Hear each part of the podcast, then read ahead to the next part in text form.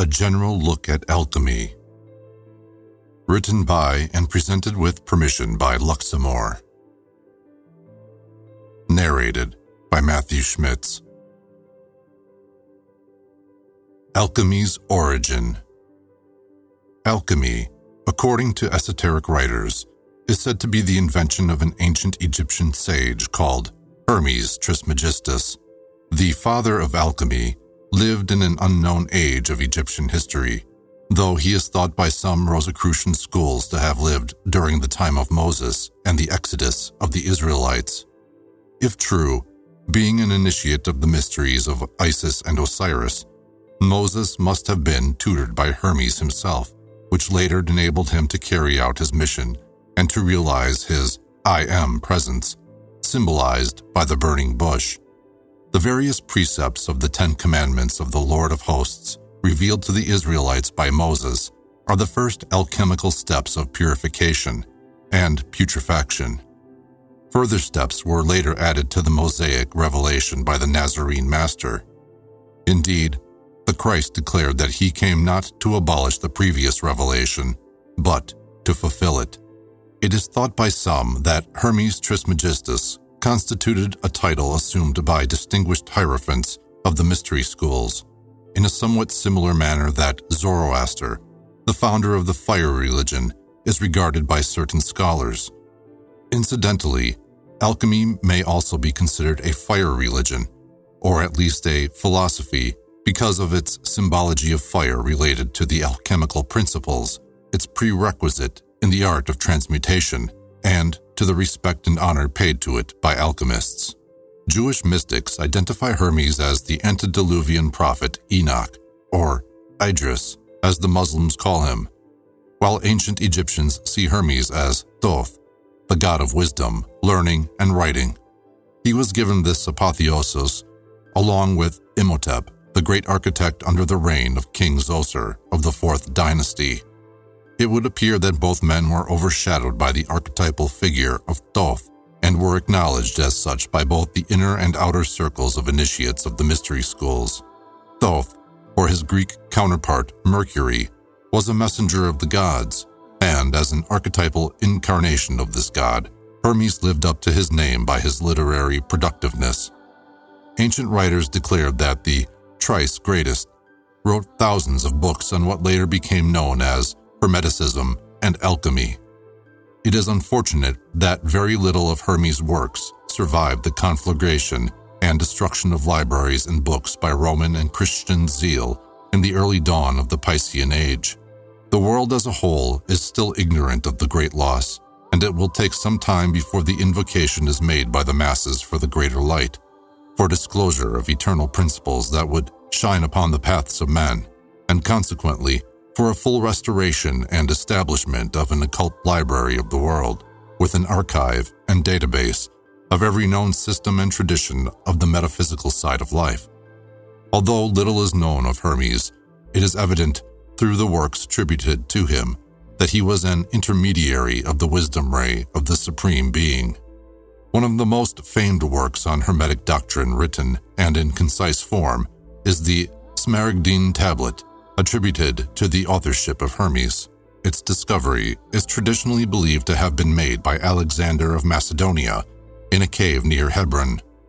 This conqueror of nations who had Aristotle for a master was in search of immortality. Although he failed to attain his personal immortality, Alexander did uncover a philosophical jewel that would have given him what he had sought if he had only applied the principles that the emerald tablet contained. Tradition relates that the tablet was wrought out of artificial emerald as a result of transmutation, with the Hermetic doctrine embossed on it. Alchemy, as a philosophy and an art in the Western Hemisphere in the past two millennia, existed concurrently in other ancient cultures and civilizations. It was practiced intensely by Hindu yogis and Taoists in India and China. This parallel growth is probably the result of the Great White Brotherhood's periodic presentation of a spiritual method designed for the development of certain types of temperaments and belief framework of those aspirants belonging to a certain era and stage of mankind's collective evolution. Based on this parallel growth of alchemy in the Orient and the regions of the Fertile Crescent, suggested to some esoteric historians that alchemy may have had a common origin in that sunken continent, Atlan, or Atlantis, as it is more generally known. Esoteric tradition declares that a handful of the Atlantean root race survived the submergence of the land and transmigrated to Egypt, China, and the Americas. It is reasonable to assume that they brought with them their sciences, art, and culture, which influenced the inhabitants indigenous to the regions where they settled. This would explain the similarities in the traditions and beliefs of native cultures to be found both east and west. Principles of alchemy are the principles that nature herself works with, and thus alchemy, scientifically, existed in the inner planes long before it was brought down to the earth plane by master teachers. A study of nature's mysteries would reveal to the discerning student that the higher intelligences, the Elohim, and the great architect of the universe utilized alchemical principles to precipitate the starry bodies out of chaos, out of cosmic root substance, or sunyata, as termed by the Buddhist.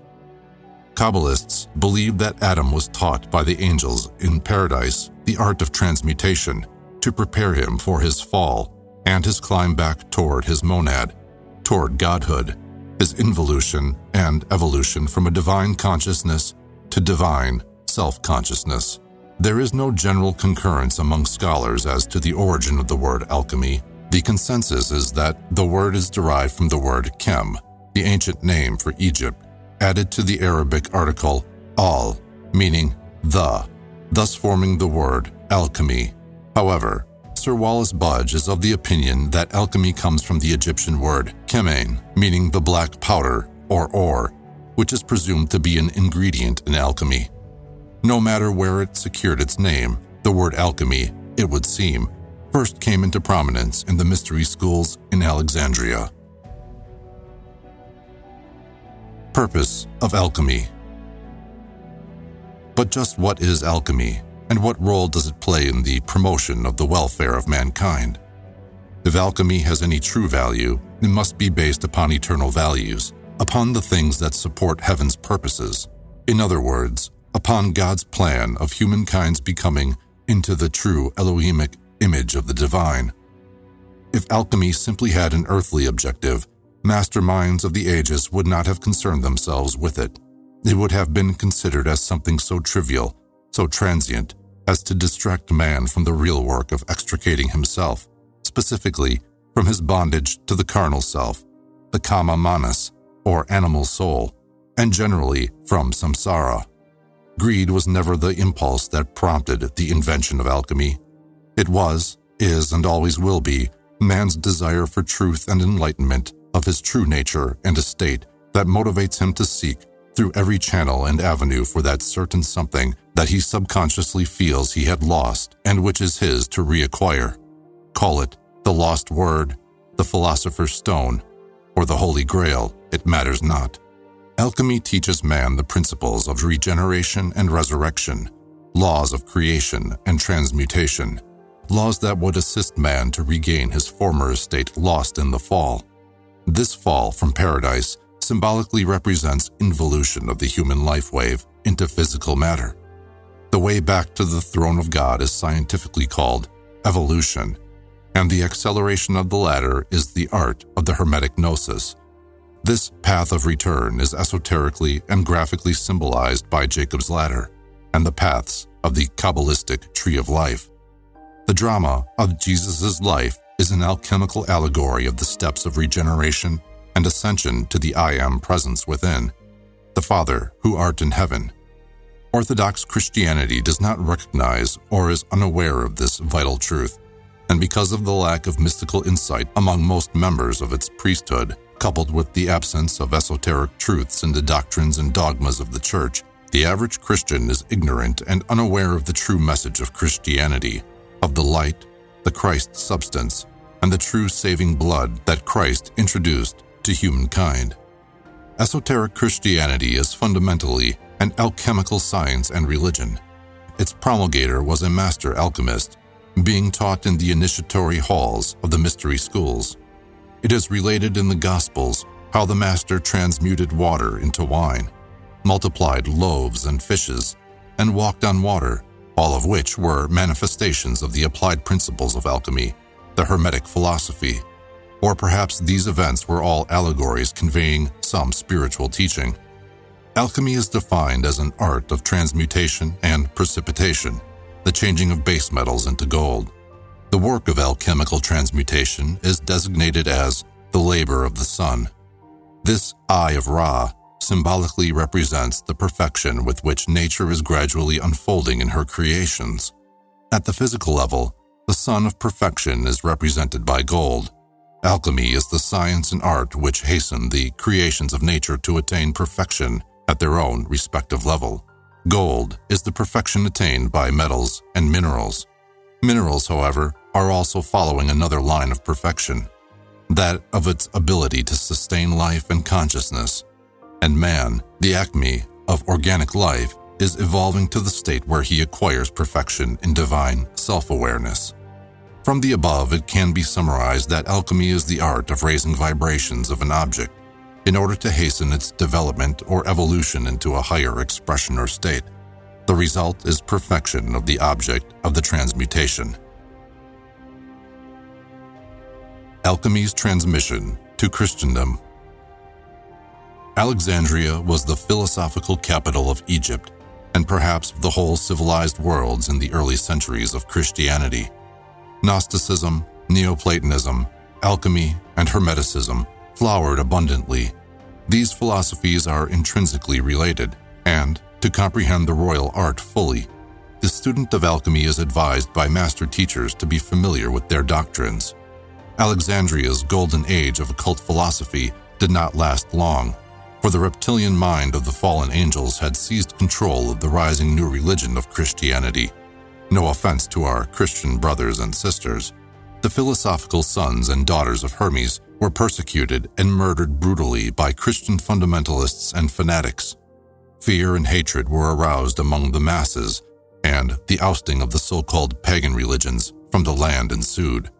One sad event was the cruel assassination of Hypatia, an illustrious daughter of the mysteries. The widow Isis and propounder of Neoplatonism, she hardly had a philosophical equal during her day and this caused the envy and jealousy of a certain priest who contrived her murder. During the decline of the Roman Empire, the secret doctrine, or the ancient wisdom, were passed on to the guardianship of the Arabian and Persian mystics. The tenets of occult wisdom were later incorporated into the Muslim faith, with its higher aspects promulgated secretly in the traditional oral manner in certain sects, orders, and mystical groups, such as the Sufi and Dervish orders, and among the community of Druzes in Lebanon and Syria in the 8th to the 11th centuries AD, in the era of the golden period of alchemic Islamic culture. We hear of eminent names in the field of the royal art, such as Al-Farabi, Rhazes, Geber, and Avicenna.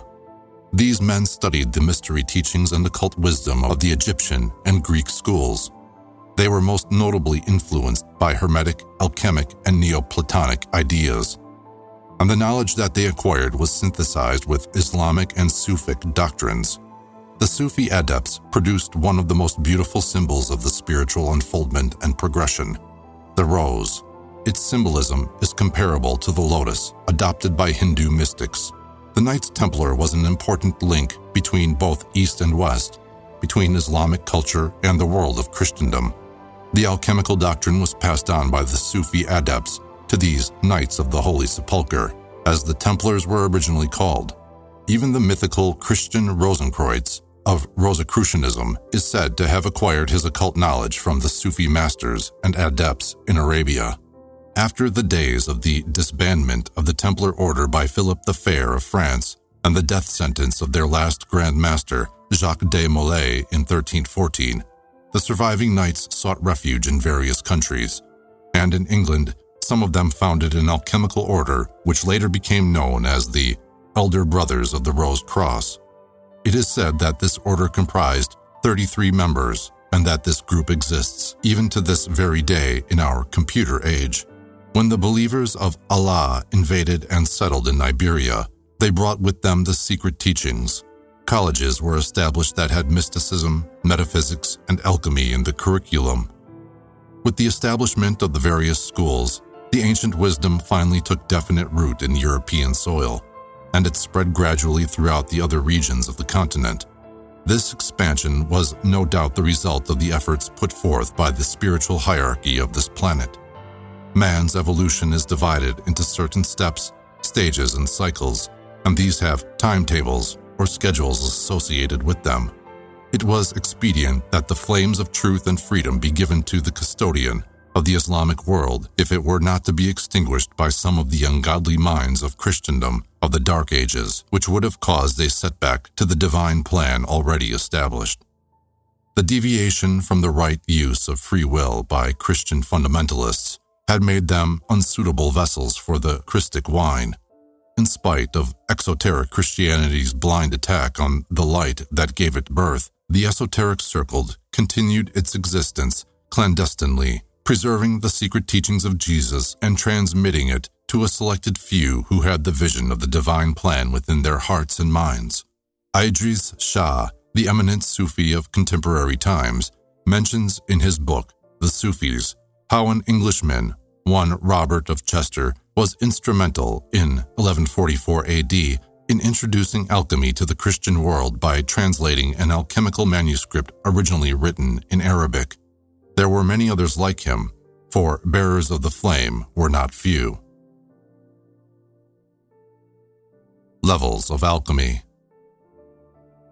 Most of the principles of alchemy conveyed to the public were made up of images, mandalas, and jargon.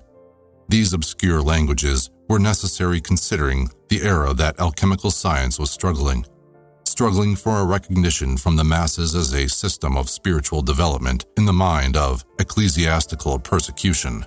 The mentality of the masses of the Middle Ages were not much different from the time of Jesus. Ignorance, superstition, and fear still ruled the day. The letter of the law, as propagandized by Orthodox Christianity, were still at odds and at conflict with the spirit of the law, as advanced by enlightened mystics. The Inquisition, which lasted for centuries, showed how far the Church had strayed from the original precepts of Christianity. The Christ taught love, forgiveness, charity, and kindness. The Church Fathers and Christian leaders only knew personal ambition, with sadism and egoism set up upon an unholy pedestal. The personal I was worshipped. The Yechidah, or the divine I am, was forgotten. Neophytes of the mysteries were given the keys of interpretation of sacred literature when they were accepted in the various secret brotherhoods. The candidates of alchemical initiation were noticed by the masters when they had proven their sincerity and the sacrifices and effort that they had made. To the world at large, the existence of the masters was unknown and unsuspected, even though their presence in the world of men was hinted at in various alchemical manuscripts.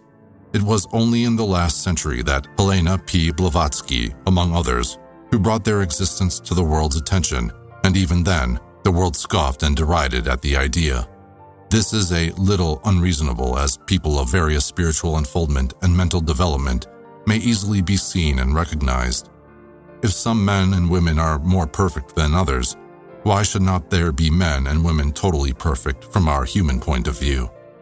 Esoterically, when a master alchemist gave a student of alchemy the philosopher's stone, what was actually conveyed were the teachings of the ancient wisdom and a certain yogic system that, when applied and practiced, would transmute an initiate into a god.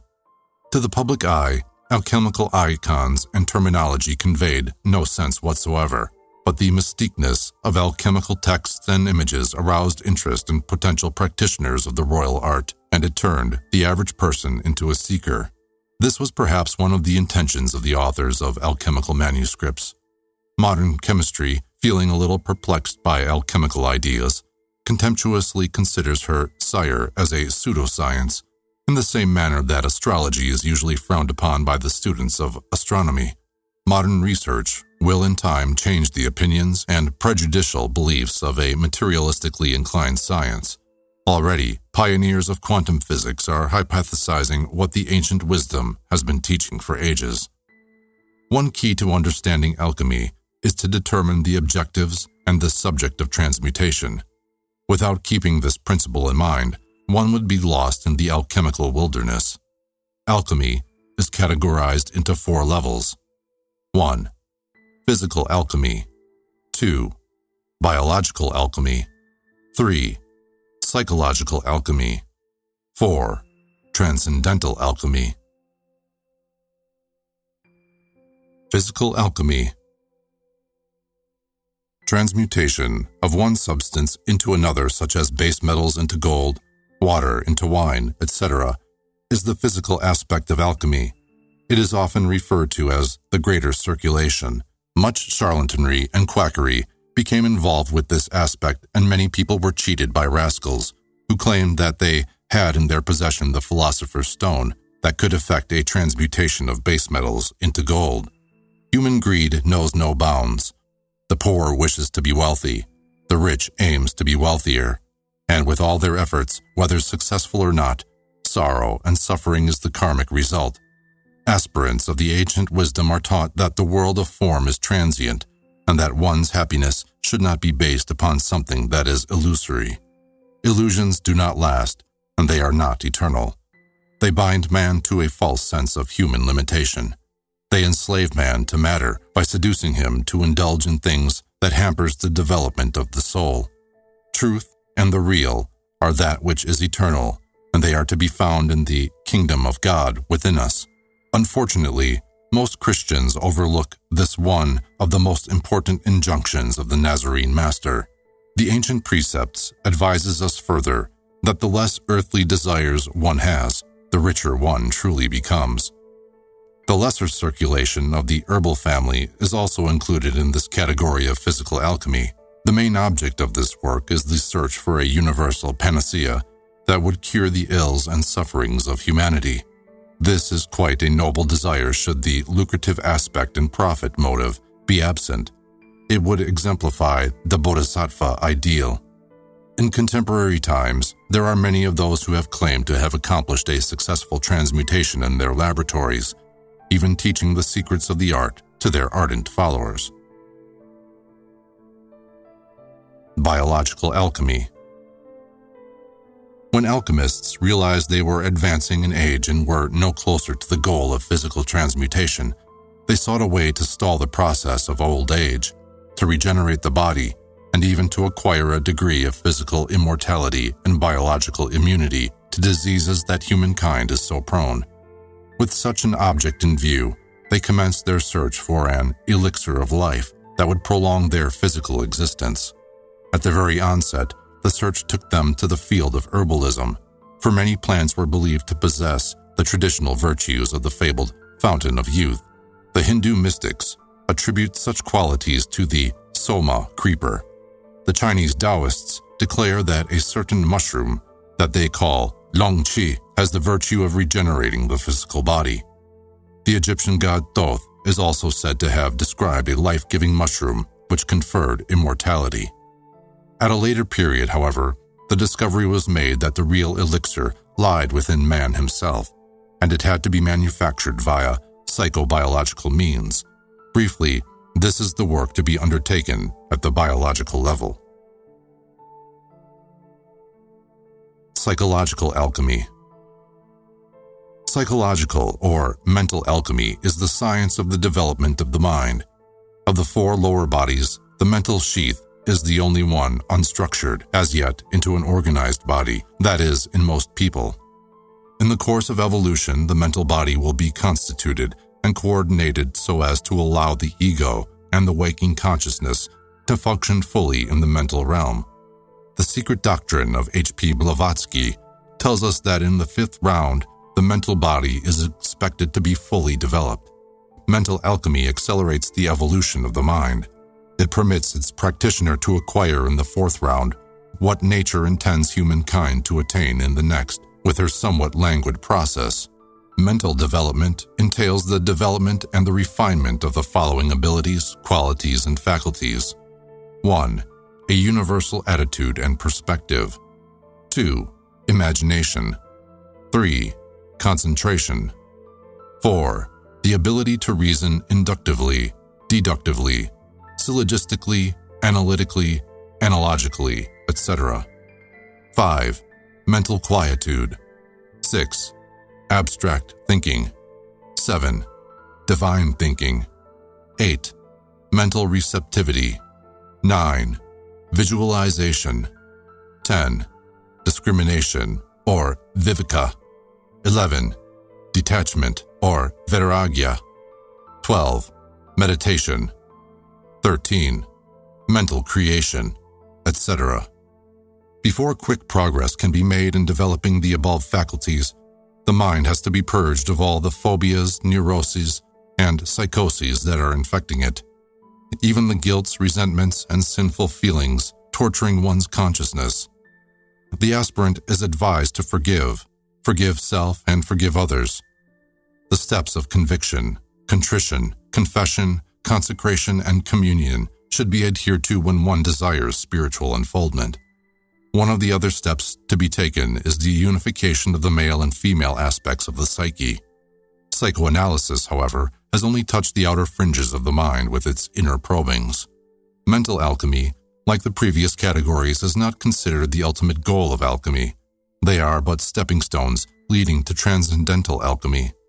More on mental alchemy and the general laws governing transmutation may be read in the Kybalion, written by anonymous initiate writers. Transcendental Alchemy All things in their natural, unregenerated state are considered dead by alchemists. Man, in his natural state, is in a state of death. Master Jesus voiced this precept when he declared, Let the dead bury the dead.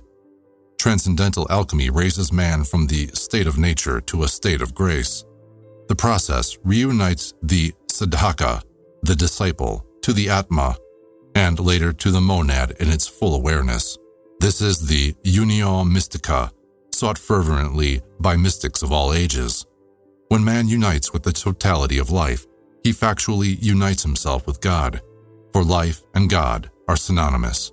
Unity with Tao, Lao Tse's mystic term for the Absolute, results in the realization of one's true identity in reality. The individual who is united with the Absolute is a Jivan Mukta, a freed being, freed from ignorance, Maya, and mortality. Human consciousness expands and embraces cosmic consciousness in this unified state. Figuratively, the drop returns to the ocean, and the spark to the flame, and man's essential divine nature shines forth with the splendor of the sun. This is the destiny of man, to advance into the kingdom of God and be all that God wants him to be. There are various systems of spiritual unfoldment catered to the basically seven different temperaments of man that leads him to his ultimate goal. Transcendental alchemy is one of these sublime systems. It is essentially yogic in nature. Meditation, concentration, and contemplation are stressed, and the work of the previous levels of transmutation are conducive to its successful outcome. Symbols of Alchemy Since ancient times, symbols have been used to describe something that words were not adequate enough to express. The intellect has its limitations in comprehending spiritual verities. Intuitively, man feels that the forces of nature are intelligently directed. How and why his human mind is unable to explain. Cosmic principles, though inadequately described verbally by prophets of God, finds its inculcation upon the human mind expressively through symbols and signs. Symbols are not restrictive nor exclusive. Minds interpret symbols according to the level of their mental and spiritual development. The child mind interprets a symbol in one way, while the transcendental mind would interpret it in another. Most symbols are taken from nature, others, invented by man, usually take on the form of combined geometric elements. Examples of the former are the snake, which symbolizes regeneration, the scarabaeus, immortality, mountains, obstacles, etc. Examples of the latter, the Martinus pentacle, the unity of man and amneity, the Egyptian Ankh, life and immortality, the circle, eternity. Symbols have a certain usefulness in transforming the mind. Whatever man thinks upon, that he becomes. By meditating on symbols or images representing power, love, holiness, and compassion, for example, through mental induction, man unfolds such qualities within his nature. Personally developed symbols are sometimes used as media for communicative exchange between the waking consciousness and the subconscious mind. This is effected by ascribing a certain attribute to a, preferably, invented symbol by repetitious thought and contemplation upon it. For example, the waking mind may ascribe to lightning as a symbol the meaning of danger by constant focus and suggestion upon it until it is absorbed by the subconscious mind. At a later date, when real danger is present, an intuitive impression with the lightning symbol would flash through from the subconscious to the waking mind, thus warning the individual. This method is also applicable to enrich and enlarge upon symbolic dream content and to induce the subconscious to utilize the newly absorbed symbols which are non mystifying to the waking consciousness. Alchemy is very rich in symbolism. The royal art itself is sometimes represented by the pelican and the phoenix bird. The latter was invented by mystics in Alexandria during its heyday, the former by a group of Knights Templar in the British Isles. Alchemical symbols of past ages were designed to reveal as well as to conceal, to stimulate the mind to awaken from its intellectual complacency Alchemical mandalas describe processes of transmutation, truths, laws, and principles which are pertinent to an aspirant's spiritual unfoldment are similarly depicted within mandalas. Such truths were obscured by vague language and inexplicable diagrams for protection from persecution, because truths, for some reason, were and still are considered heretical by Christian orthodoxy. In accord with this dire situation, alchemical symbols as an expedient took on Christian coloration. Let us examine the following common alchemical symbols 1. The hermaphrodite, 2. Dragons, 3. The caduceus. The hermaphrodite. Modern psychology has discovered that the human psyche possesses both masculine and feminine qualities the male and female polarities are present no matter what our biological gender. One polarity in the human psyche is, however, usually repressed to the background in the id, the subconsciousness, to the detriment of the psychological equilibrium and stability of the waking consciousness. There are hierarchies of development and transformation of both male and female qualities evolving within the psyche. The lowest rung on the female hierarchy is the harlot, later transfiguring into the Virgin of the succeeding rung, and on to the High Priestess and the Empress of the higher stages. The masculine side has its transformation from barbarian to knight, hierophant, and emperor. The hermaphrodite symbolically represents the ideal anima and animus in symbiotic conjunction, the highest aspect of the male and female qualities in perfect balance and unity within the psyche. This is the state of unity that every man and woman unconsciously seeks in an external partner. The search for wholeness should really take place within. Man's union with omneity is preceded by man's union with his alter ego within his waking consciousness. Any individual with such a coordinated psyche functions balancedly and creatively within society. An aura of holiness enfolds the person the world knows the person as a compassionate, wise, and powerful being. He or she is the twice born. Esoteric tradition teaches that in a future root race, individuals will be hermaphrodites. Aside from having an androgynous psyche, man would biologically possess two spinal columns, with the cerebrospinal and autonomic nervous system functioning in a closer relationship. Individuals who are capable of controlling autonomic functions, such as the heartbeat, is a certain indication of where the biological and physiological aspects of man are evolving. Dragons There are many myths and legends concerning heroes slaying dragons that are to be found in mythology of various cultures. We hear in Greek myth of Apollo vanquishing Python, Siegfried, St. George, Krishna, Hermes, and many other heroic figures have also had their dragons to slay. There are basically two species of dragons to be found in alchemical mythos the celestial and the terrestrial dragon. The latter dragon is sometimes called the red dragon. What do dragons represent?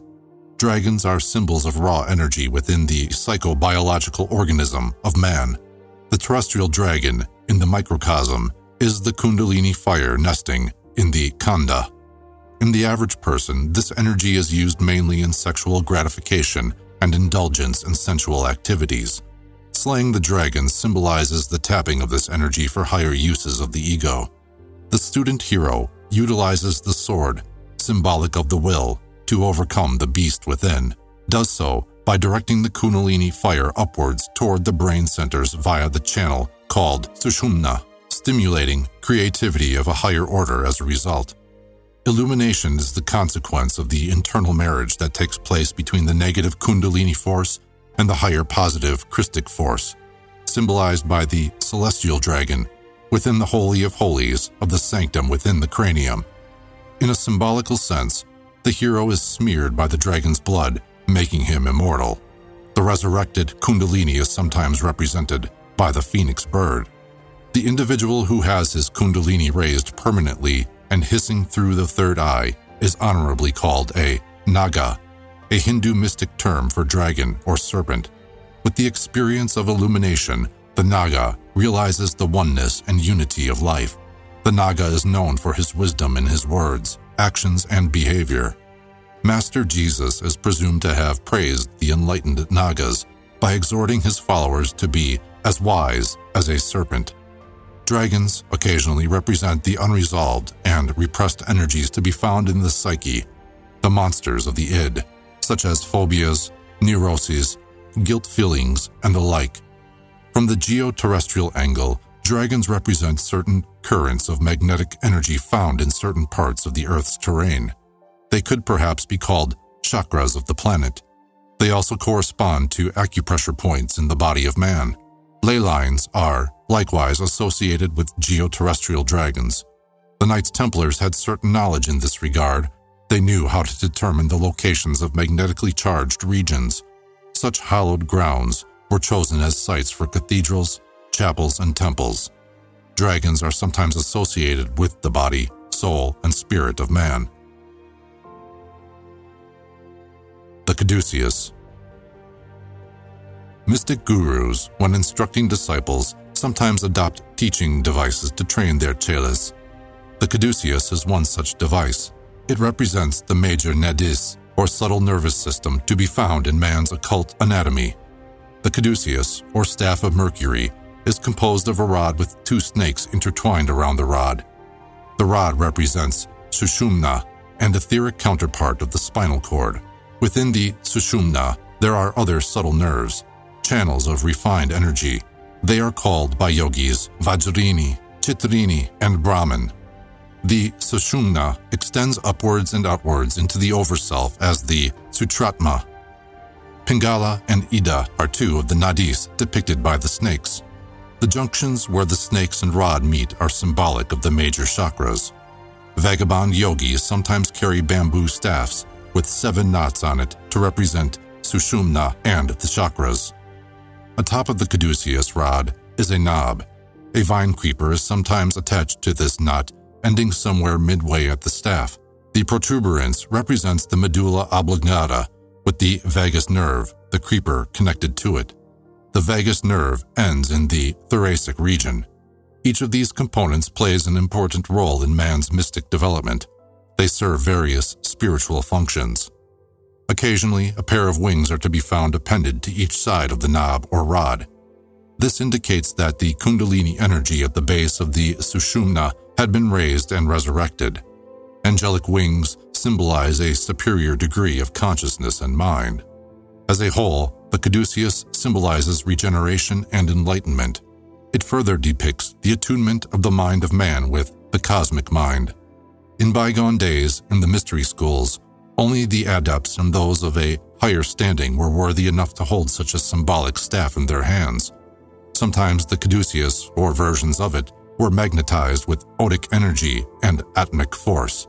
The thyrsus held in the hands of Hierophants of the Eleusinian Mystery School, was one rod with such a divine quality impregnated into it. It was primarily designed to stimulate the Kundalini fire of the disciples and initiates when their gurus deemed it necessary and appropriate at certain stages of their spiritual growth. The act of impregnating a mystical or religious object with divine influences is called consecration or magnetization. Some occultists interpret the caduceus as representing the universal magical agent. This magical force is used abundantly in theurgic and thaumaturgic operations. Egyptian hierophants were adepts in the application of this force. The laws and principles involved in controlling the agent were transmitted under oath of secrecy to seekers of light. Apollonius, Pythagoras, and Moses are names that come to mind when considering the display of so called miracles. These eminent individuals were all initiates of the mystery schools in the land of Kem. Nowadays, the caduceus is an emblem employed by the medical profession. Only in recent years is this branch of science discovering the subtle energies with which this emblem is silently pointing. Themes of Alchemy Alchemy, no matter what its level of application, is essentially psychic in nature. All of the laboratory processes described by alchemists take place mainly in man's consciousness. Consciousness is the key to transmutation. God consciousness is the secret of the royal art. Functioning in higher dimensions, the conscious mind in unison with higher levels of consciousness creates forms of perfection in higher realms, in archetypal worlds, the consciousness operating therein coalesces the necessary electronic particles to bring about a manifestation in the physical world. Consciousness, when in the borderline state, easily experiences and produces psychic manifestations. The mind is the creator and director of the dynamism and kinetics of subatomic particles. Out of cosmic root substance, or prima materia, the cosmic mind and intelligence fashioned the entire universe. Man, being the reflection of the macrocosm, is able to use the same mind to manifest his designs. Patterns of perfection held constantly in mind becomes living archetypes, which stimulates its creator to work spiritually upon his redemption and salvation from bondage to human mortality. We become what we think. Thoughts are living energy, and it is the proper directing of those thoughts by the will that affects transmutation or precipitation it is declared that thoughts of a divine nature give rise to the vibrations of a master soul. Thoughts influence us holistically. Our nerve substances, composition of the blood, auric energies, and radiations are all affected by the state of our mind, by the thoughts that we dwell on a day to day basis. Every organism is an embryo of a higher development and expression. Nature is constantly striving to produce perfection. Alchemists believe that it is man's prerogative to speed up the processes of nature to quickly attain perfection. The spiritual labor is conducted in the laboratory of the soul. From the Absolute's point of view, we may speculate that everything is perfect, for everything does not truthfully exist. Everything is His being. All is God in His omnipresence. God is immanent and transcendent. Perfection is a divine quality ever present within nature and man. This innate divinity is stressed by spiritual gurus. The Know ye not that ye are gods precept is emphasized repeatedly. From the relative point of view, imperfections are to be seen everywhere. Man's earthly mission is to transmute this disordered condition, this cacophony of man's evolving principles, by attuning with the rhythm of the cosmos, with the dance of Shiva.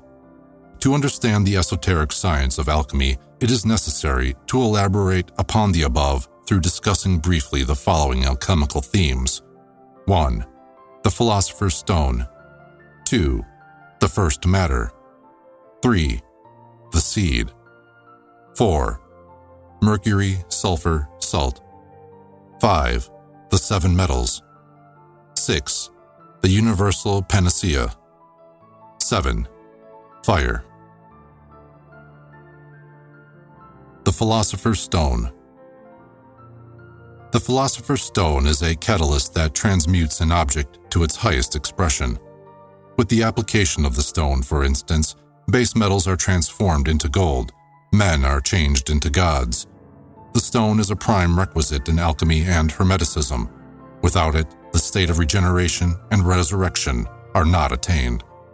Legends of mystical stones are to be found in various cultures. For instance, Taoists refer to their stone as the stone of wisdom. The Burmese called theirs the stone of live metal. Muslims venerate a stone that lies reposed in the Kaaba. This stone is said to be a fragment of a meteorite. It is traditionally believed to be white in hue, but because of the sins of men, it turned black. There is a stone called Cintamani, said to be a state jewel of the mystical and mythical city of Shambhala. Shambhala is believed to exist in the etheric plane above the Gobi Desert. Esoterically speaking, Cintamani, or the love jewel, represents the perfect expression of the anahata, or heart chakra, the enlightened mind, or bodhicitta. When a seeker is told to acquire Cintamani, the unfoldment of the heart chakra is meant. This has its parallel with the Grail quest, in that, microcosmically speaking, a spiritual principle within man is the object of the search. This is further supported by the tradition that King Solomon's temple was built without the sound of tools. A certain stone called shamir was used to fashion the temple. Esotericists know that the temple refers to the causal body, the vessel clothing the monad, the spirit of man. The temple, or the causal body, is built with the shimmering stones of virtues, good works, and an enlightened mind. These are nourishment that beautifies the temple. Perfect love is truly a catalyst. Its power transforms human expression into that of the divine. Love is an aspect of the Buddhic component within man. Alchemically speaking, it is described as the gluten of the white eagle. From the above, it can be gathered that the philosopher's stone is no stone in an ordinary sense. This is stressed repeatedly by alchemists in their writings. They declare that the stone is made out of the first matter, and is composite of the four elements. The stone is believed to be hidden within man. Powers of the Godhead are ascribed to this fabulous stone. Its appearance, so say the alchemists, is unsightly to look at, and is to be found in filth, and is valueless to the majority of men. Since there are various categories of alchemy, it is probable that the stone differs at each alchemical level, taking on a different characteristic and nature.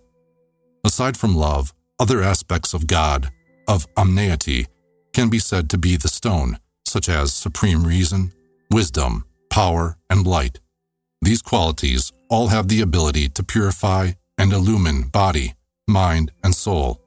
To acquire the stone is to discover truth, reality, and the absolute, the fixed, the non aggregate, and this is the magnum opus to experience and to know reality veiled by the adversary, deceiver, opposer, or Maya.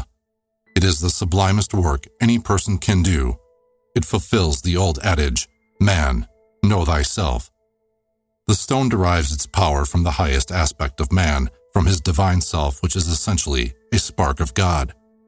Christ is sometimes described as a stone, a cornerstone that is also at the same time its peak, which, architecturally, describes a pyramidal structure in the above sense. Christ, light, life, and love are synonymous, for they all partake the nature of the stone. They all have the capacity to transmute man's being. Christ consciousness is the stone that transmutes man holistically.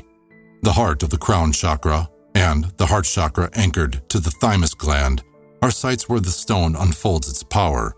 Within the crown, the Sahasrara chakra, the Christ stone, magnetizes the head centers and crystallizes in the brain ventricles, resulting in the manifestation of hormones and nectars of a spiritual quality that flows into the bloodstream and raising the vibratory rate of the body's atomic structure. This transformed blood is the saving blood of Christ. There is a divine flame of life anchored in the heart. When nourished by the mystic stone, by the love, life, light principle, it radiates energy and magnetism to the surrounding area, to the thymus gland, to the pericardiac sac and fluid, and to the heart itself. It regenerates the blood cells as the bloodstream circulates through the heart and lungs, resulting in youth, vitality, and radiant health. Hindu yogis declare that those who do not love grow old quickly. In the light of the above, the how and why are easily discerned. There are occultists who believe that the Philosopher's Stone represents a certain gnosis transmitted to worthy aspirants by adepts of the art.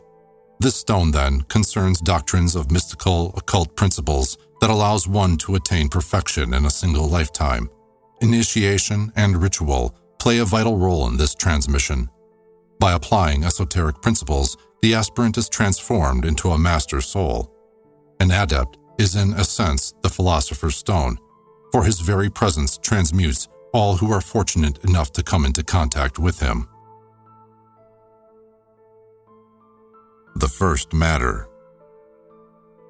Nothing comes from nothing. Therefore, matter and life must have had a source. The Absolute is that source. It is the supreme reality, and it is constantly emanating and absorbing back into itself the energies and intelligences that manifest universes into existence. Out of the Absolute, there is an effluence of Prakriti and Purusha, cosmic root substance and cosmic mind consciousness, intelligence. These two principles are personified by Shiva and Shakti. Cosmic root substance is the prima materia, the first matter, or chaos, from which all elements and substance proceed. It is spirit energy, unconstructed as yet into particles of matter by the cosmic mind. Hindu mystics sometimes call first matter Akasha, meaning space. Cosmic mind creates by presenting a form, a thought form, a blueprint of the intended manifestation, and coalescing around it the required substance from the prima materia. First, the fluidic energies are concentrated into electrons, protons, and other subatomic particles. They are later combined to form an atom, which possesses the germ of the seed, the atomic number, and structure of the blueprint and thought form of what it will eventually become. Atoms are then grouped to molecules which are later formed into a mass cognizable by the senses. The substance then fills the form image, the husk of the seed. The mind of man, being part of the cosmic mind, has the potential of creating in a similar manner as the supreme creator. Only when man truly reflects the image of his creator will he be given authority to do so. Alchemists declare that the first matter is to be found within man. Actually, our whole universe is permeated with it. It is everywhere present, but nowhere manifested until magnetized by the mind. Differentiation between matter and consciousness is solely an illusion existing at the surface of reality. The many, in its relative existence, can be reduced to one, the Absolute, the Supreme Being. Kabbalistically speaking, the fruits of the tree of life are absorbed into Ein Sof and Ein Sof Aur, these are reduced in their essence to Ein, the One, the All, the Unknowable. The seed. In a figurative sense, the alchemical seed, just like an ordinary seed, possesses both germ and husk, the male and female qualities. As applied to alchemy, the germ is the atomic number and the DNA of the substance, while the husk is the form that the substance would fill. Thought forms are seeds. They are blueprints that manifest in the physical plane when magnetized and substantialized with the first matter. Alchemical seeds are archetypes, the essences or germs of manifestations, and that which is in the process of being manifested. Everything has a seed, a conception of what a thing is destined to be. Mind, the director, the philosopher's stone, nourishes seeds with prima materia. The following are the probable steps used by medieval alchemists for a transmutation on the physical level. First, the base metal is molten down. The heat of the flame has a transforming effect on the molecular level. Secondly, at a certain point of the operation, the mind of man comes into play, controlling and directing at atomic and subatomic levels, changing the vibratory rate, the atomic number, and structure into gold. It is said that to make gold, we must have gold. This does not refer to the adding to base metals a piece of gold. This seed of gold is a seed in the form of an electronic pattern or blueprint of gold, held in one's higher consciousness. the mind must be in a gold consciousness state. On a transcendental level, to transmute oneself into a god, one would require a god pattern, a god ideal, visualized and meditated upon. Once the picture is perfected, one assumes or identifies oneself with it, keeping it constantly in mind even after the meditation session. This would result in an increased vibratory rate of the various principles composing man. Technically, the mind of man synchronizes with the God archetype, and by magnetic induction is transformed into the God. Visualization or mental imaging is the method used with which the archetype is established. Precipitation may occur instantly, as in a paranormal manifestation, or after a lapse of time depending on the nature and magnitude of the archetype. The processes described above appear to be one of the great hermetic secrets of the Egyptian mysteries. The methods correspond with the practices of Vajrayana in Tibetan Buddhism, as for instance, the discipline of the divine pride of being a Buddha.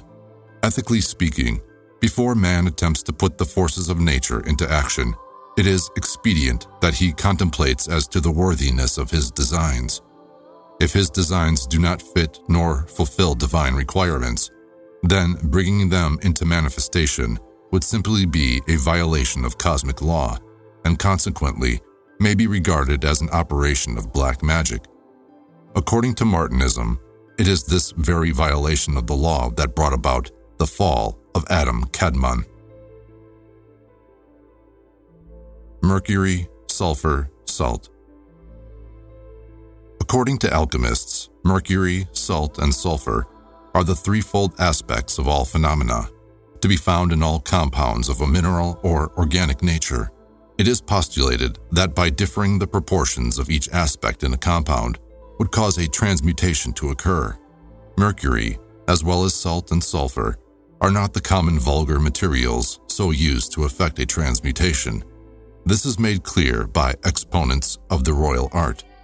Esoterically, Mercury represents spirit, salt, body, and sulfur, soul. Every phenomenon and object in nature is believed to possess these three attributes.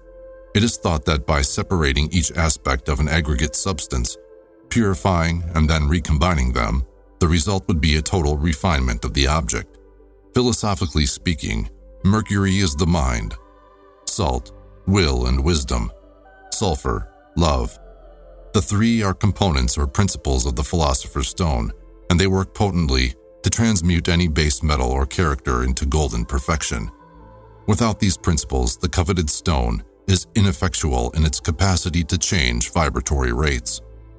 Sulfur molds a person into a balanced individual with the desire and motive to act creatively. Salt actually bestows the individual with the will and power to act, while Mercury, the intellectual principle, is the coordinating factor of both sulfur and salt. Mercury, sulfur, and salt together with the mysterious Azoth, the divine fire, or Shamayim, are the attributes of the stone, and they work wonders when applied knowledgeably.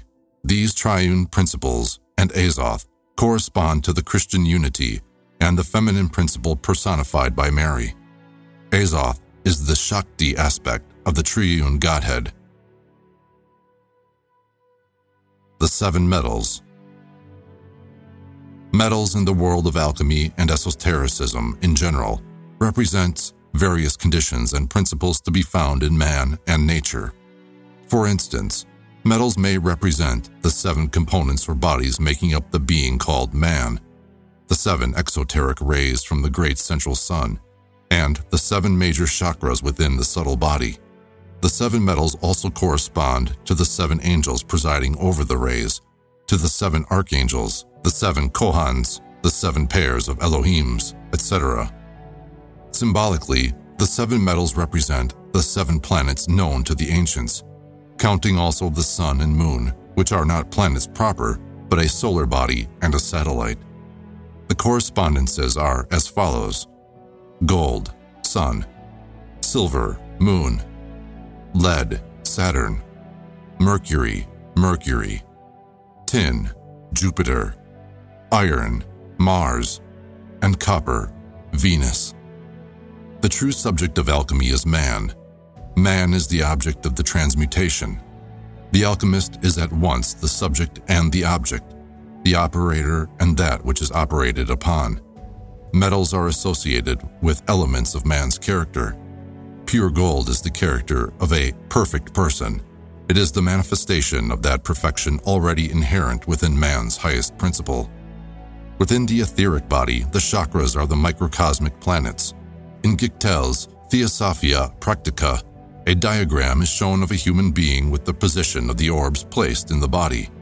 This indubitably reveals the fact that the chakras were known by Occidental mystics in the past centuries and played an important role in their spiritual tradition. The Seven Seals in Revelation is indeed another revelation of this fact. The Universal Panacea Compassion is one of the ego's highest feelings for other life units who are struggling in the business of living. The sense of unity with all life around is an indication of one's growing realization of God. Being my brother's keeper is no longer a burden to such a person advancing in the spiritual path. It is a dharma, or duty that one feels a privilege in obeying, of being true to self. It was because of such a sense of duty that spiritual alchemists embarked upon the search for a universal panacea to cure the ills, suffering, and pain of a fallen humankind. Pain, illnesses, and imbalances may be found in various levels of the microcosm the physical, emotional, mental, etc. The universal panacea in general can be said to be principles and laws of God that would establish harmony and health if applied. Physical pain and illness are the result of a lack of prana, or the life force, or mumia, as Paracelsus called it, into the psychobiological system.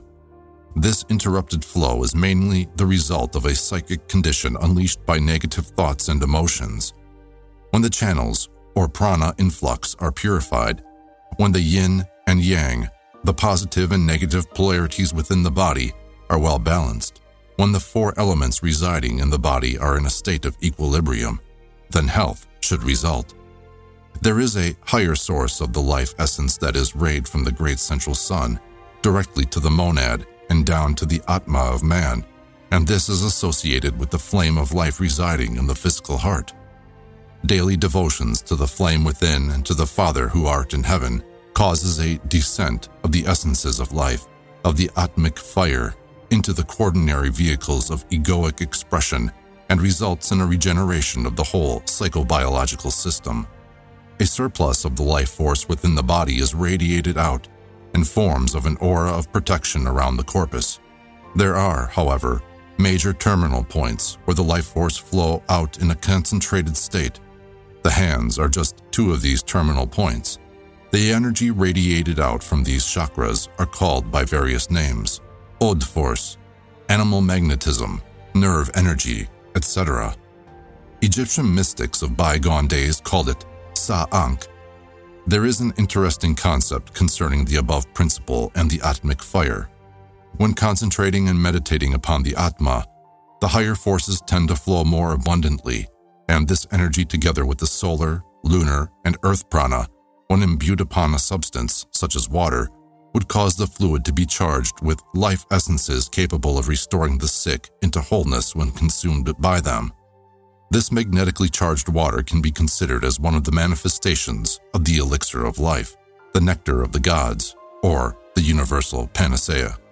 Tantric icons of deities are sometimes depicted as holding a vessel of nectar in their hands. Evidently, a certain law and principle are indicated by this mudra.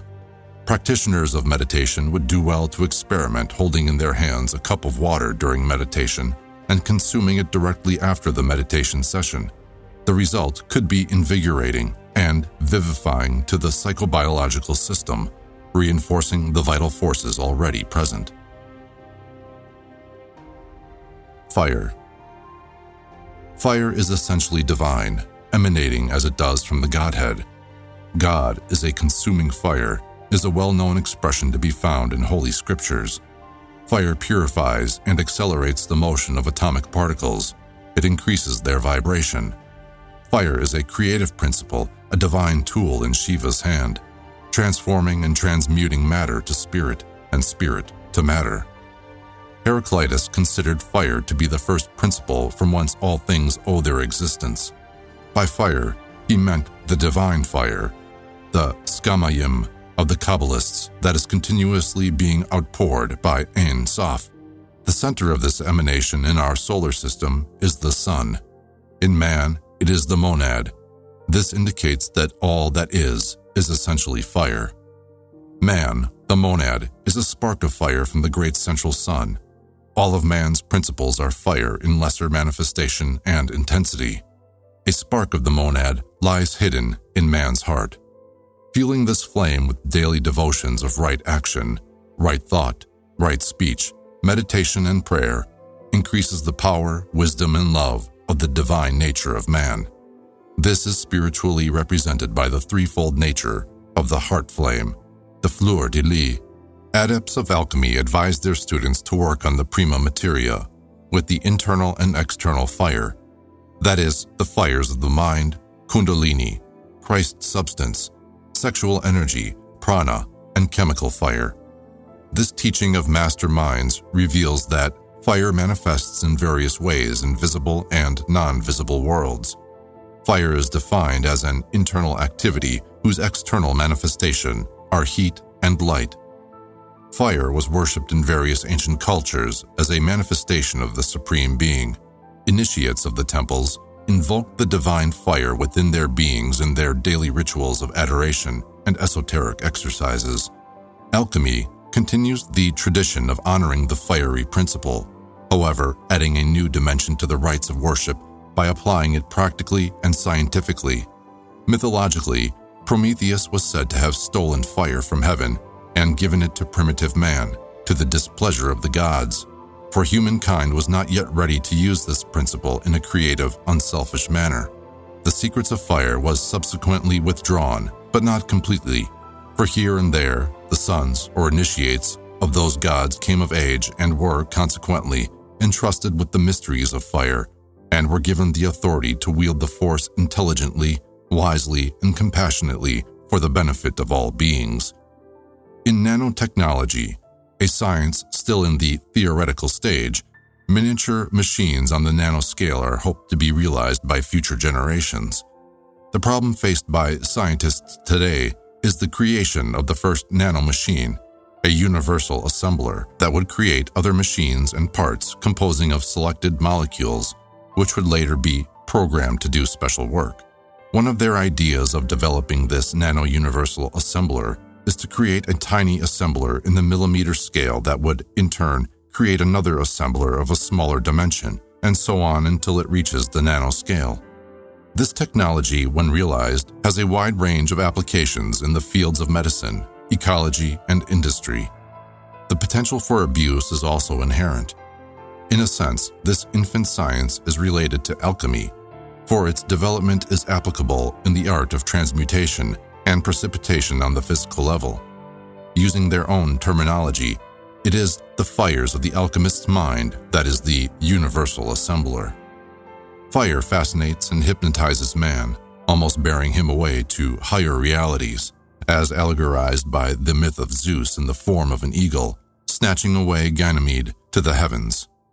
The closer one approaches God's fiery presence, the more one is cleansed of all karmic sins, lodging and ossifying the four lower bodies. Steps in Alchemy Every spiritual system has its steps or phases of development. The Kabbalist has his guide in the fruits and the paths of the tree of life. Mahayana Buddhism teaches its adherents the various bhumis or grounds that has to be passed. Other traditions, such as Sufism and yoga, similarly have designated the rungs of the spiritual ladder. The 33 degrees of Freemasonry has its prototype in the vertebrae of the human spine. Kundalini is supposed to climb 33 rungs before she is crowned in the Sahasrara chakra. The patriarch, Jacob, was shown in a vision how to climb that spiritual ladder. In alchemy, Teachings differ as to the number of stages required. Some adepts propound five, 7, 9, 12, or even 14 steps. We choose to deal briefly with the following seven steps 1. Sanctification, 2. Purification, 3. Putrefaction, 4. Fermentation, 5. Combustion, 6. Regeneration, 7. Atonement. Sanctification Sanctification is the act of consecration, of rendering holy an object, or in the case of the spiritual path, the act of committing or consecrating one's life to an occult, esoteric purpose and objective. This step is undertaken when one, like Caspar or Melchior, who saw the star and was determined to follow it despite obstacles, obstructions, and hindrances. Psychologically, the determination to follow and see a project to its ultimate conclusion can be said to be an expression of sanctification. Sanctification is an initiation which offers a test of one's sincerity, of being true to oneself, to one's principles, and to the vows undertaken at the time of sanctification, which may or may not be in the form of a mystical ceremony. Once a person is sanctified, the eyes of the spiritual hierarchy are focused upon him, guiding, guarding, inspiring, and strengthening his newly born Christ mind as symbolized by the Nativity. Every step of the way brightens the aura of the alchemist, expanding his consciousness and mind to greater frontiers, to greater realities. He develops a keener sense of awareness, comprehension, and appreciation of cosmic verities. The alchemist, sanctifying his life, never ceases to disperse from his four lower bodies the heavy particles that bind him down to mortality and limitation and incorporating within his principles the atom of an ethereal nature, conducive to his functioning in higher planes of consciousness. Purification Purification is the result of the diet, the spiritual discipline which the alchemist undertakes. By strict adherence to the laws of a spiritual ethical code, the process of purification goes underway. Purification is processed under three principles. 1. The raising of the vibratory rates of the atomic structures and atoms within the lower components of man. 2. The dispersion of foul matter and toxins which corrupts the sheaths. 3. The prevention of the accretion of heavy atoms which densifies the sheaths and entombs the soul. In esoteric Christianity, purification is represented by the baptism, the soul being washed in the fluids of the cosmic sea, gradually changes its garments into Christ's substance and emerges into a new world of light. The first Adam donned clothes of skin. The last Adam dons the apparel of the spiritual body. Purification is an ongoing process. It never ceases as evolution never halts to the point of non progression. Impurity in man results in a negative attitude and behavior pattern a tamasic expression that makes a man sluggish in his ways. Records of karmic sins lodge in the heart seed atom and in the four lower principles.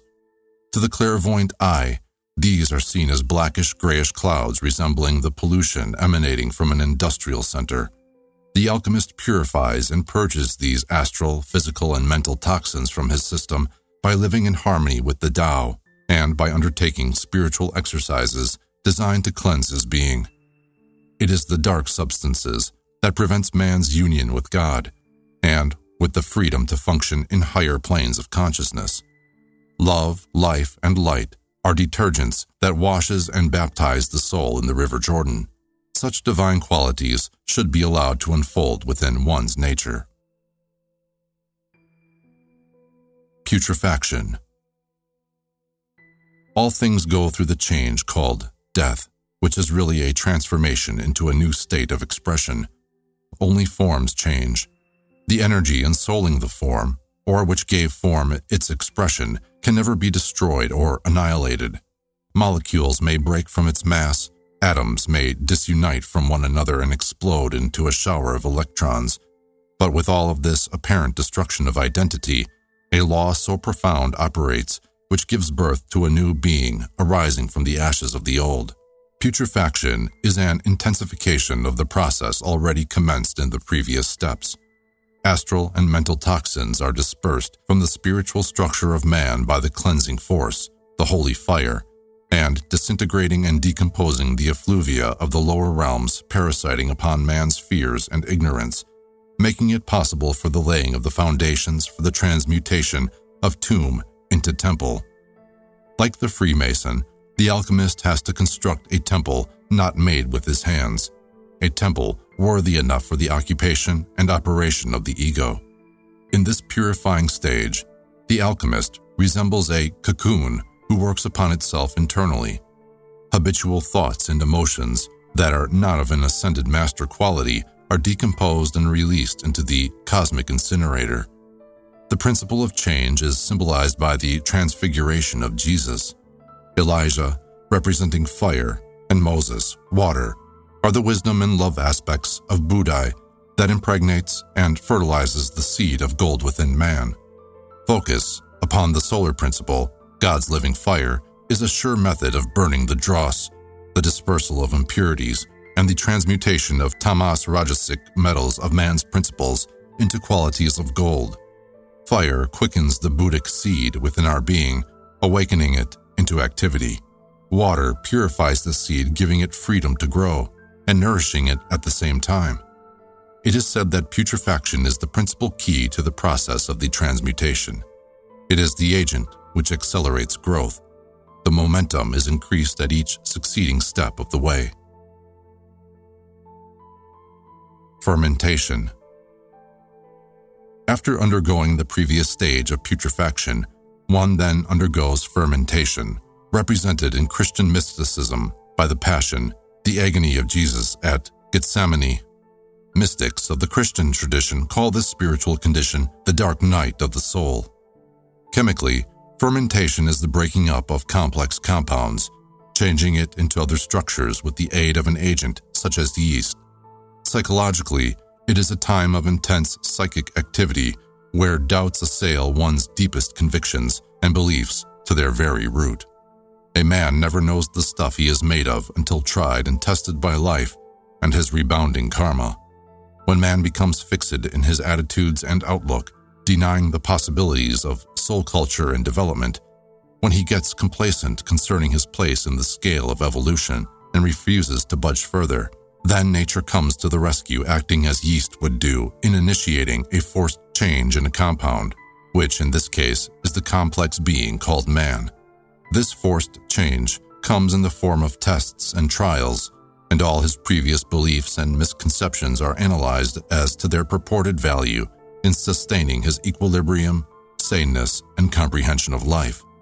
Students of alchemy are advised by adepts to volatilize that which is fixed and to stabilize that which is volatilized. Esoterically, this implies that one has to liberate oneself from all delusions, glamour, illusions, and the ignorance of not knowing, to shift one's focus from the unreal to the real, and to live in eternity and truth. This activity of conversion, or renewing of the mind, is the result of fermentation, and it is usually undertaken under the supervision of an adept master who introduces the natural state, or the clear light, to the initiate when judged to be ready. Combustion after experiencing the dark night of the soul of the previous step, the alchemist is faced with a greater test, that of the dark night of the spirit, where one feels forsaken and cut off from one's source of being, from the encouragement, inspiration, and support from one's teachers and loved ones. Accumulated karma of past embodiments returns in full force with apparently no mercy, but by remembering that God does not give more trials than man can bear, the alchemist initiate makes it through like old Job. In the state of crucifixion, which symbolizes combustion, the emotions and mind on their respective planes are literally on fire or conflagration. One overcomes this period by being self reliant, dependent upon one's own resources. Although apparently neglected, the suffering initiate is never alone. Combustion causes a reaction, an upheaval in man's soul, which is accompanied by bliss and pain, symbolized by light and heat. Jesus expressed this paradoxical state when, on one hand, with agony, he cried out, My God, my God, why hast thou forsaken me? Mark 15:34. And on the other, after recognizing his error in presuming separation, with total surrender, he entered the blissful state by decreeing to the Supreme One that is supposed to have left him, Father, into thy hands I command my spirit. Luke 23:46. What causes combustion, alchemically speaking, is God's all-consuming fire. With its descent upon one's psyche, the intensity of the light temporarily induces spiritual blindness, causing the delusion that darkness has fallen upon the soul. While surrounded by light, one gropes around in seeming darkness. With the descent of divine fire, a conflagration is begun in the emotions and mind, generating pain and agony, which is later subdued by being accustomed to God's face. It is said that no one sees the face of God and lives. What perishes are the last remnants of the false ego and the active identification with the carnal self. Man dies to his lower self but lives in the glory of his greater self. The presence of fire prepares one for the next stage of regeneration, with which it plays a vital role. Combustion is the baptism of fire and the Holy Ghost as promised by John the Harbinger. From the esoteric anatomical perspective, combustion is triggered by kundalinic activity. As the fiery serpent ascends in sushumna, sensations of heat, cold heat, is felt along the spine. Regeneration All religions fundamentally are concerned with regenerating man, in laying the foundations for the regenerative process to proceed. It is the esoteric side of religion that puts man into active contact with higher forces and principles that activates the regenerative phase of man's spiritual development. Misguided by dogmatic teachings of the church, the average Christian believes in a literal resurrection from the grave at the Last Judgment. However, when interpreted esoterically, Paul's writings present a wealth of information concerning the regenerative process. For instance, he declared that for as in Adam all die, even so in Christ shall all be made alive. 1 Corinthians 15:22. Adam, or the carnal self, causes the incarnating entity to be dead to higher realities. He operates his bodies sluggishly like a zombie. By contrast, when the prodigal son absorbs the universal Christ substance and Christ consciousness emanating from his higher principles, he then functions under the direction of a higher intelligence. He commences his life living in truth and in eternity. Regeneration, consequently, begins to occur within his four lower bodies, even transmuting the corporeal form into the body of light. To be made alive in Christ requires a certain spiritual discipline to be exercised, but sadly, the average individual prefers believing rather than knowing and doing. It is the destiny of man to attain what Jesus had attained in the resurrection, and thus Paul advised the Romans. But if the spirit of him that raiseth up Jesus from the dead dwell in you, he that raiseth up Christ from the dead shall also quicken your mortal bodies by his spirit that dwelleth in you. Romans 8:11. If the spirit must dwell in us for a quickening, then there must be a way for inviting the Holy Spirit to dwell in our bodies. Mere beliefs and faith are insufficient to invoke the Paraclete, the Holy Spirit. When relied upon, nature's pace of evolution and development, the regeneration of man, may require eons to accomplish. By entering the straight and narrow gate, the path of return, the prodigal son may accelerate the regenerative process and quickly deify himself in his father's arms. It is said that great men do not die, they simply fade away. Enoch, the great antediluvian prophet, was one such an individual who simply faded away. It is recorded in Genesis that he walked with God, and then he was not. There are basically two interpretations to this statement. One, the complete elimination and non identification with the false self, the false ego. And two, the etherealization of the physical body. After successfully treading the various phases of the way, the alchemist comes to a point where a greater influx of the rays of the higher self descends and takes active control of the four lower bodies. Every cell in the physical body is vitalized by this paraclete and raised to a higher state of vibration, resulting as a side effect youth and a renewed power. Life is prolonged in the form, and all diseases that plague humankind comes to no effect. Psychologically, regeneration causes a spiritualization of the character of the alchemist. Morals, ethics, and principles held by the alchemist are unfolded and applied from the divine perspective. Every smile displayed and directed by the master alchemist to a recipient comes with a special blessing and force which is subtly felt projected from the heart center of the alchemist. From the above, it can be deduced that regeneration is represented by the Master Jesus' resurrection Regeneration causes the unfoldment of the seed of gold within man to mature, and preparing him for the final stage, which concludes his path of transmutation. Atonement Exoterically, atonement is the reparation of any wrong or injury done to another. Esoterically, atonement is at one ment, the unio mystica, or oneness between man and God. It is the ascension in which man is unified with his I am presence.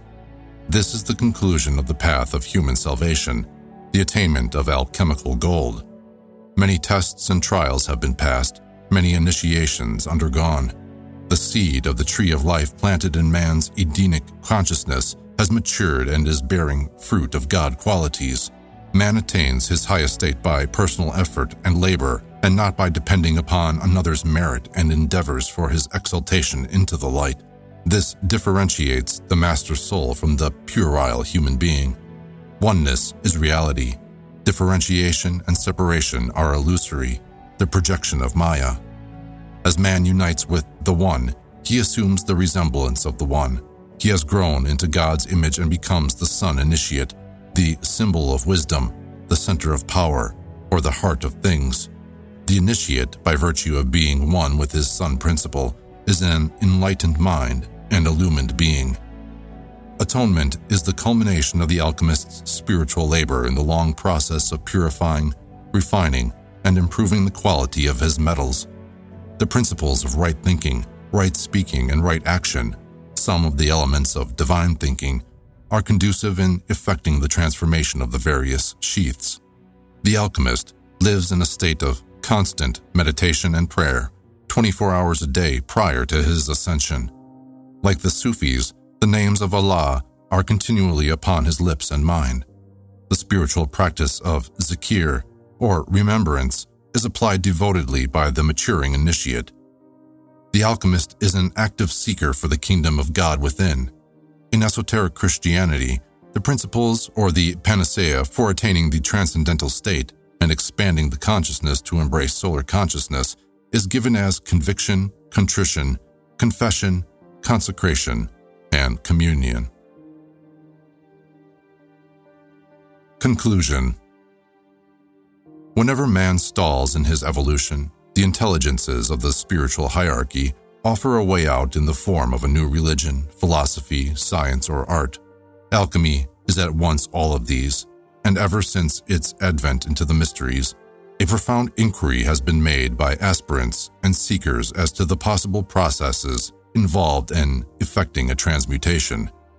Confused by jargon and the real goal of alchemy, the average student of alchemy spends wasted time, funds, and energy trying to probe the secrets of the science. Sincerity, faith, and perseverance were, and still are, the keys that unlock the portal to a master's heart. And with his aid and guidance, a higher understanding and appreciation are acquired by the aspirant. Though still dismissed as a pseudoscience by modern scientists, alchemy's value as a psycho-spiritual tool for man's transformation cannot be denied when understood in its entirety. It only takes a mind of purity, freed from bigotry and intellectualism, to become like a little child in the arms of the Divine Mother, or Sophia. In order to grasp the essential principles of alchemy, which radiates so much light for the wayfarer to guide him to his destination.